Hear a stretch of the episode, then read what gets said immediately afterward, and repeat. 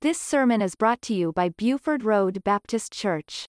The speaker today is Pastor Tony Kohout. All right, in First Peter chapter one, I'm going to pick up tonight where we basically left off last week with verse number eight. And so if you have that place, First Peter chapter one, verse number eight. Now, let's look as we study the Word tonight together. In verse number eight, Peter is saying, he's talking about in the previous verse, the trial of our faith, uh, and to keep uh, the faith uh, as we look forward to the Lord's return. He says, whom having not seen, ye love. We spent a great deal of time last Wednesday night talking about that, and we left off with the illustration of Jesus speaking to Thomas in the upper room right after his resurrection. The other disciples, uh, they were at the empty tomb, and they were leaping with joy and testimony as they listened uh, intently. Uh, he is not here, he is risen. They saw that uh, the body of the Lord Jesus was gone, and so they emphatically rejoiced. Thomas, however, where he got his reputation as doubting Thomas, he said, unless I see him, I'm not going to believe that this has happened.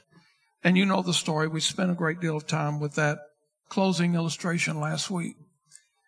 And we talked about how that story in the New Testament uh, applies to you and I today.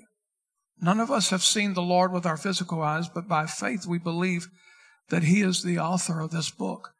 God chose over forty different writers to pen down these scriptures. But there is only one author.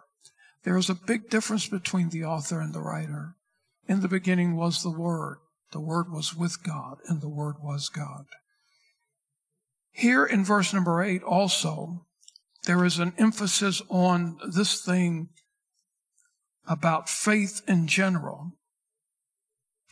Peter was an eyewitness of the Lord's majesty. Here's the thing that I want you to think about tonight as a study. We, we cannot wait until the crowning day of our faith when we see the Lord Jesus, when our faith is exchanged for sight. And that's going to be a glorious day. I'm going to be preaching more about that this coming Sunday. Peter was an eyewitness to the majesty of the Lord. But right now, here's the thing, by faith. I want to talk about that just for a moment.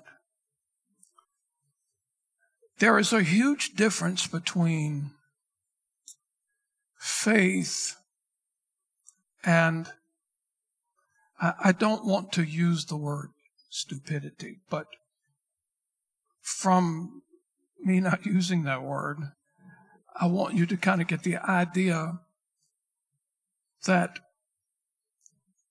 for example, it would be ridiculous and it would be foolish for you to drive your car around a sharp curve, ice on the road, and you're just hauling freight. I mean, you're going down the road at a ridiculous speed, going around the curve, and you know when you touch the brakes that they're not working.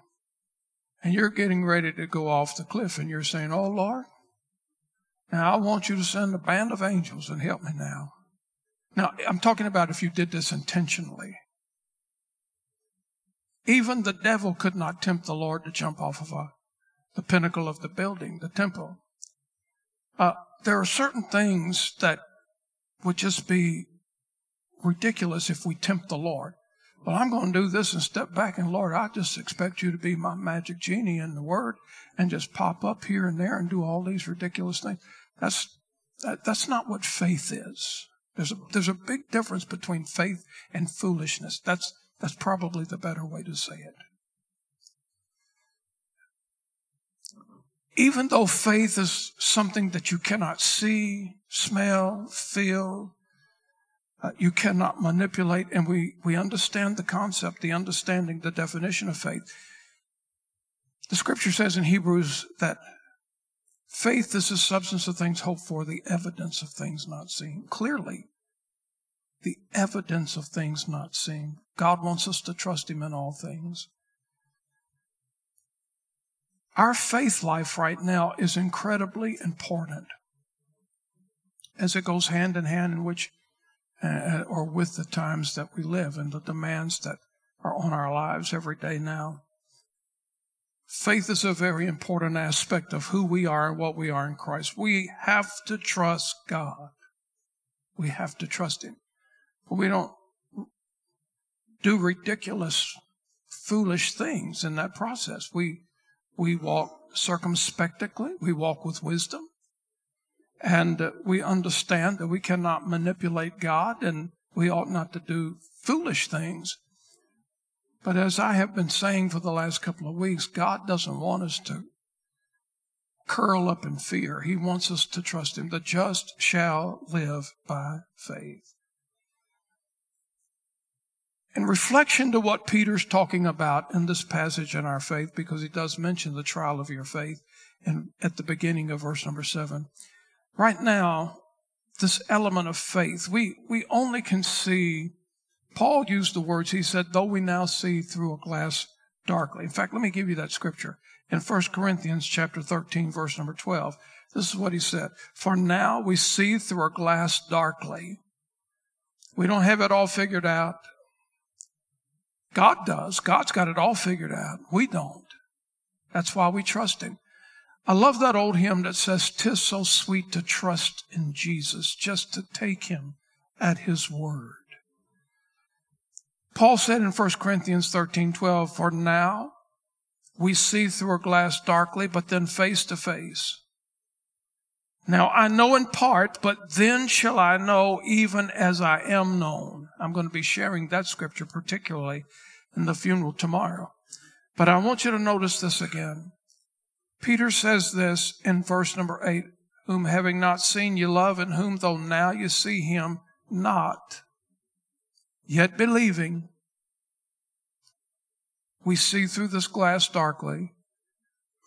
Ye rejoice, or he says, you rejoice with joy.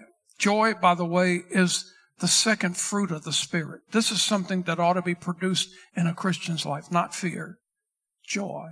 In fact, I want us to go there just for a minute. Let's turn our Bibles to Galatians, because here we find the fruits of the Spirit. I've got several passages marked tonight, and uh, that would get me to the location a little quicker. But I want us to look in Galatians chapter five and verse number twenty-two. The, these are the fruits of the Spirit. This is what our life ought to be manifesting and consisting of. But the fruit of the Spirit. And do you remember what Jesus said? By their fruits you shall know them. But the fruit of the Spirit is love, joy, peace, long-suffering, gentleness, goodness, faith, meekness, temperance. Against such there is no law. And so these are the particularities that ought to be made manifest in our life. And when we fall in love with Jesus, our life is going to be consumed with joy. By the way, this is one of the things that the devil desires to take out of your life or to take away of your life, and that's joy. He can never take your salvation. Understand this. When you have become born into the family of God, you are sealed until the day of redemption by the Holy Spirit. Jesus said, no man shall pluck them out of my hand. Those whom the Father has given me, no man will be able to pluck them out of my hand. And so remember that the devil cannot take your salvation, but he can take away the joy of your salvation. He can take away your praise. He can take away your shout. He can take away your testimony. He can take all those things away. He, in fact, can make you a miserable individual. He cannot take your salvation. Peter says the joy is really, look at this, he says unspeakable and full of glory, a joy that wraps our entire soul. Now, I want you to see something in verse number nine.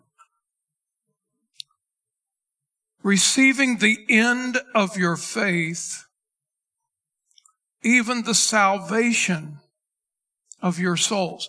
Remember now, he's writing under extreme persecution and opposition. This is during the time of Nero, who was a barbaric ruler. And without question, the great message of Scripture. Well, class, put your thinking caps on just for a moment. Let's, let's consider this entire book, all sixty-six books, Genesis to Revelation. What is the main emphasis of this book? If, if we could summarize the main emphasis in what, in one word, one word, in all of these many passages, what would that word be? I mean, going all the way back to Genesis, all the way through Revelation. The one word that could sum up this entire message is salvation. The Son of Man is come to seek and to save that which is lost. And it's pointed, here's the thing, salvation, you can trace it all the way back to the Old Testament. It's crystallized in the gospel. It's confessed in the Acts. It's clarified in the epistles and consummated in the Revelation. It's the message of the whole book. Salvation. Now, the Bible is the book that salvation has been revealed. You, you cannot find salvation in Reader's Digest and the writings of Edgar Allan Poe or Tom Sawyer and Huckleberry Finn. Listen, the Bible is the book that reveals salvation to us, and I want you to keep a few things in mind about this precious book that we hold dear to our hearts. Number one, the purpose of the Bible is not to teach us things that we can figure out ourselves. That's not the purpose. Number two, the Bible contains a lot of history. That's something that the political correctness would like to close their ears and eyes to, but the Bible does contain a lot of history. Number three, the Bible, it presents legal and moral orders. But number four, the main thing about the Bible, the main thing, is that it points us to Jesus and his so great salvation. That's the main thing about the Bible. You see, the Bible, it goes well beyond human reasoning. The Bible clearly teaches us that salvation is not by works. A couple of years ago, there was a young man that came through here, and uh, he said, "Preacher, I want you to teach me everything you know." I said, "Well, that's very little. It ain't going to take me long at all. We can get this, we can get this exercise over real quickly." But he said, "I want you to teach me everything you know. I want to just study. I want you to pour your heart into me, everything in your head and your heart. I want you to pour." I said, "Well, uh, let, I'll be glad to, to nudge you along and to help you along a little bit here. Let's talk about some things, though. I want to know what's in your mind and what's in your heart." And we began to talk about a number of things because I wanted to make sure that we were doctrinally on the same page. Um, if we were not there, I didn't have time to wrestle anybody to the truth. I can preach the truth and teach the truth, but anybody that's going to deny the truth, I, I, I I don't have time to do that. There was a time in my life, and I have made this known to you many, many times. I think there was a time in my life that I did like to wrestle people with the truth. I can remember years ago on Saturday morning when the Mormons and Jehovah's Witnesses would ride their bicycles through my neighborhood. I, and I've confessed it before God. I would stand in my picture window and look out the curtain. I just could not wait. I was drooling for them to come by my house. I couldn't, I couldn't stand it. That was my Saturday morning because I knew when they walked up my sidewalk, knocked on my door, man, we were going to get it on. I was entertained by that. And God convicted me. He said, you don't need to be doing this. This is ridiculous. And I got very seriously convicted of it. But we don't. The Word of God, the Bible says, avoid foolish questions and genealogies. And so I don't like to wrestle people to the truth or with the truth. I don't mind giving a gospel witness. The Bible teaches us to let our light so shine that others can see Christ in us. It talks about us being salt and light. I like to do that. Uh, if there's some misunderstanding in Scripture and I can turn the light on for somebody and help them, guide them down the, I'm all for that. I'm in the game. But I'm not going to wrestle somebody to the truth, because the, the person who brings a person to the truth is the Holy Spirit. It's not me. I cannot do it. And so the young man said, yes, I want you to tell me this. And it, it was just a very short time. I did everything I possibly could do to help him within reason. And within a very short amount of time, it became quite apparent to me that he was not even one hundred percent sure about this thing called salvation. And it, one thing led to another, and uh, I'd asked him in the beginning, I said, listen, man, I want to make sure you're not a Calvinist, because I don't have time to deal with that. And, uh, you know, there are different forms of Calvinism. Somebody can be a two-point, three-point, five-point, whatever. But I, I don't have time to fill with that. We're not Calvinist. And he assured me, no, I'm not. But it was just a matter of time before that began to manifest himself. And one one of the big things about Calvinism that, um, by theory, many young preachers are immersed in, and that is the difference of grace and works. And by the way, Jehovah's Witnesses are big people on works. What I want to share with you now, and I'm going to, if you'd like to read a verse, and you raise your hand, and I'll let you find it real quickly. Um, and because I, this is the thing, this is the point, this is the truth that I want to go over with you tonight in the time that we have together. I want you to understand that the Bible clearly teaches that salvation is not by works. You cannot work your way to heaven. Here's the thing. We're not work-defied. We are justified.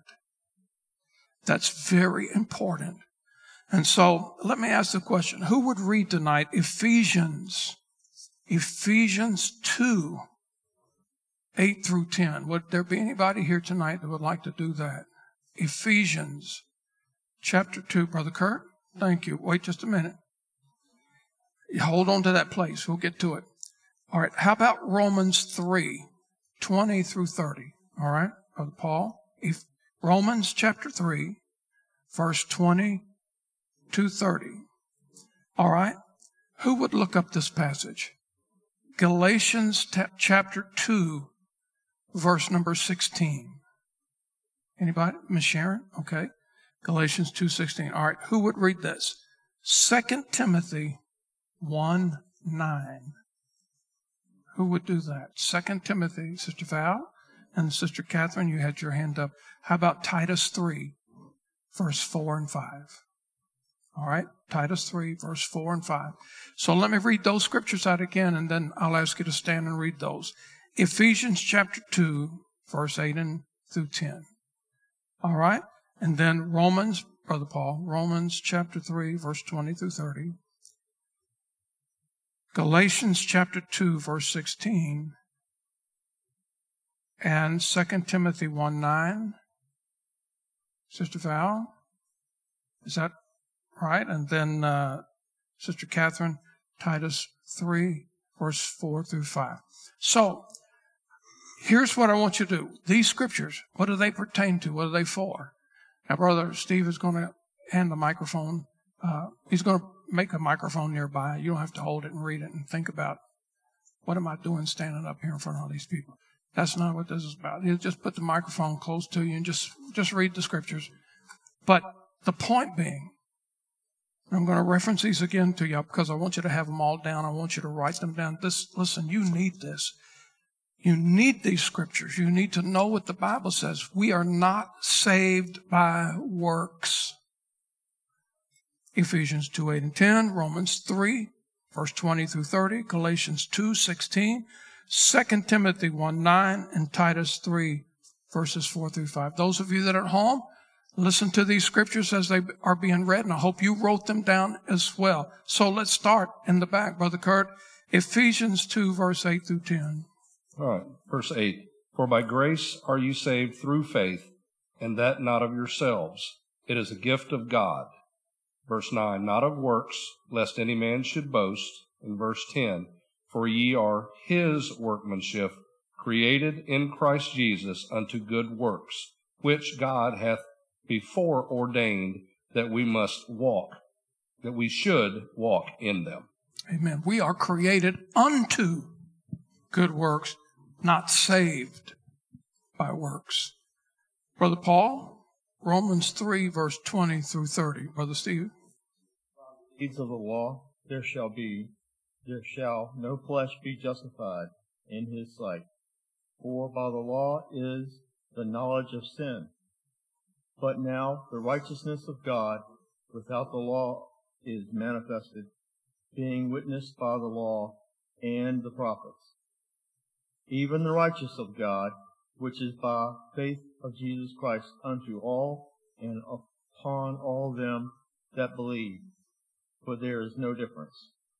For all have sinned and come short of the glory of God, being justified freely by his grace through the redemption that is in Jesus Christ, whom God hath set forth to be a propi- propi- propitiation, propitiation through the faith of his blood, to declare his righteousness for the remission of sins that are past, through the forbearance of God. To declare, I say, at this time his righteousness, that he might be just and the justifier of him which believeth in Jesus. Where is boasting then? It is excluded. By what law? Of works? Nay, but by the law of faith. Therefore we conclude that a man is justified by faith without the deeds of the law. Is he the God of the Jews only? He is not also of the Gentiles? Yes, of the Gentiles also. Seeing it is one God which shall justify the circumcision by faith and the uncircumcision through faith.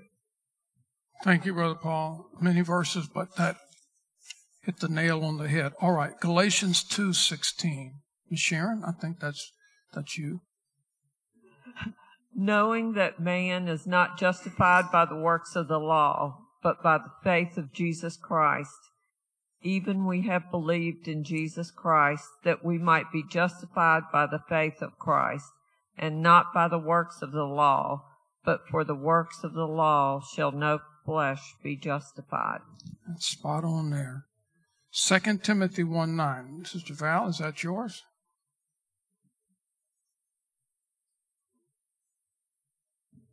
Who hath saved who hath saved us and called us with a holy calling, not according to our works, but according to his own purpose and grace, which was given us in Christ Jesus before the world began. Thank you, Sister. And then, Sister Catherine, Titus three, verses four through five. But after that, the kindness and love of God, our Savior, toward man appeared, not by works of righteousness, which we have done, but according to his mercy, he saved us by the washing of regeneration and renewing of the Holy Ghost. So, there, there are many more scriptures. These are not the only ones that I could give you tonight, but they're simple. And I want to thank all of you for participating. I, I love to hear you read the Word and to get you uh, involved in this. This is wonderful. But these are some great, incredible verses that you need to know, that we are not saved by works. We're saved unto works. We don't work to be saved, but once we're saved, we ought to get busy. That's what that means. All right, So now let's go back to First Peter chapter one, and I want you to see with me verse number nine. All of this so far has been talking about faith, and verse nine is without exception. Peter is saying this, receiving the end of your faith, even the salvation of your souls. Now, he's again, he's speaking about the end of our faith, or the goal. What is the goal of our faith? The end of our faith. What is the goal of it? It's the salvation of our soul. You see, man says this, do. You've got to do this. You've got to do that. That's the philosophy of the human race. You got to do. But here's the thing that I want you to understand. God's philosophy is not do. God's philosophy is done. That's a big difference. Man says try, but God says trust. Those are incredible differences as far as the East is from the West. I want to give you one more passage tonight, and then our time for this Bible study will be over. So I want you to look at First Peter chapter one and verse number ten. Of which salvation, you see, that word is being emphasized uh, in a very deep way. Again, the message of the book is about salvation. How to know him and the power of his resurrection. Verse number ten, of which salvation the prophets have inquired and searched diligently, who prophesied of the grace that should come unto you. Now, the prophets primarily worked in the days of the Old Testament, the period in which the Bible calls the dispensation of the law. And so, Old Testament writers often sought to understand the truths that they relayed on to others. They wrote by divine revelation and divine inspiration. And you have to keep in mind that all scripture, every scripture, the word says, all scripture is given by the inspiration of God. In fact, we can probably end with this verse tonight in Second Timothy chapter three and verse number sixteen. All scripture is given by inspiration of God and is profitable for doctrine, for reproof, for correction, for instruction in righteousness. And I'm going to probably begin next Wednesday night with this thought. I'll leave you with this thought, and I will resume next Wednesday night, Lord willing, with this thought. Sometimes the writers of Scripture did not understand what they were writing. They didn't understand it. And I'm going to give you two verses out of the book of Daniel next Wednesday night. This is important. If all Scripture is given by the inspiration of the Holy Spirit, that means this, that Peter didn't wake up one day and say, you know what, I think I'm going to write chapter one today. And I got this on my mind, and uh, this thing happened to me, and so I'm going to write a poem about my experience. That's not how it worked. What we do know is this, that, as I mentioned just a few minutes ago, that God chose over forty different people to write the sacred scriptures. The Holy Spirit, whether Peter was in a crusade or whether he was in, in a place teaching a principle, I, I don't know, in jail. In fact, the Apostle Paul spent more time in jail than he did out on the trail. But however, whatever the setting was, the Holy Spirit would come and he would go,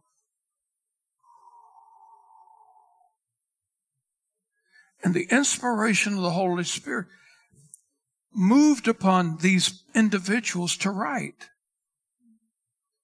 And in many times, as they were writing the scriptures, as we will see next week from the prophet Daniel, he said, I, I'm writing. But I don't understand any of this. God said you wrote enough. Close the book. So here's the thing. The Old Testament writers, they believed. They wrote by faith. And in fact, I, I refer to Daniel. This is where I'm going to pick up next week. Daniel was even troubled by the vision that the Holy Spirit gave him. And so this is a good place for us to leave off here. Old Testament prophets talked about faith and, and the crowning day when we would see the Lord Jesus face to face. You listen to Pastor Tony Kohout. For more information, visit our website at buford road baptist church dot com.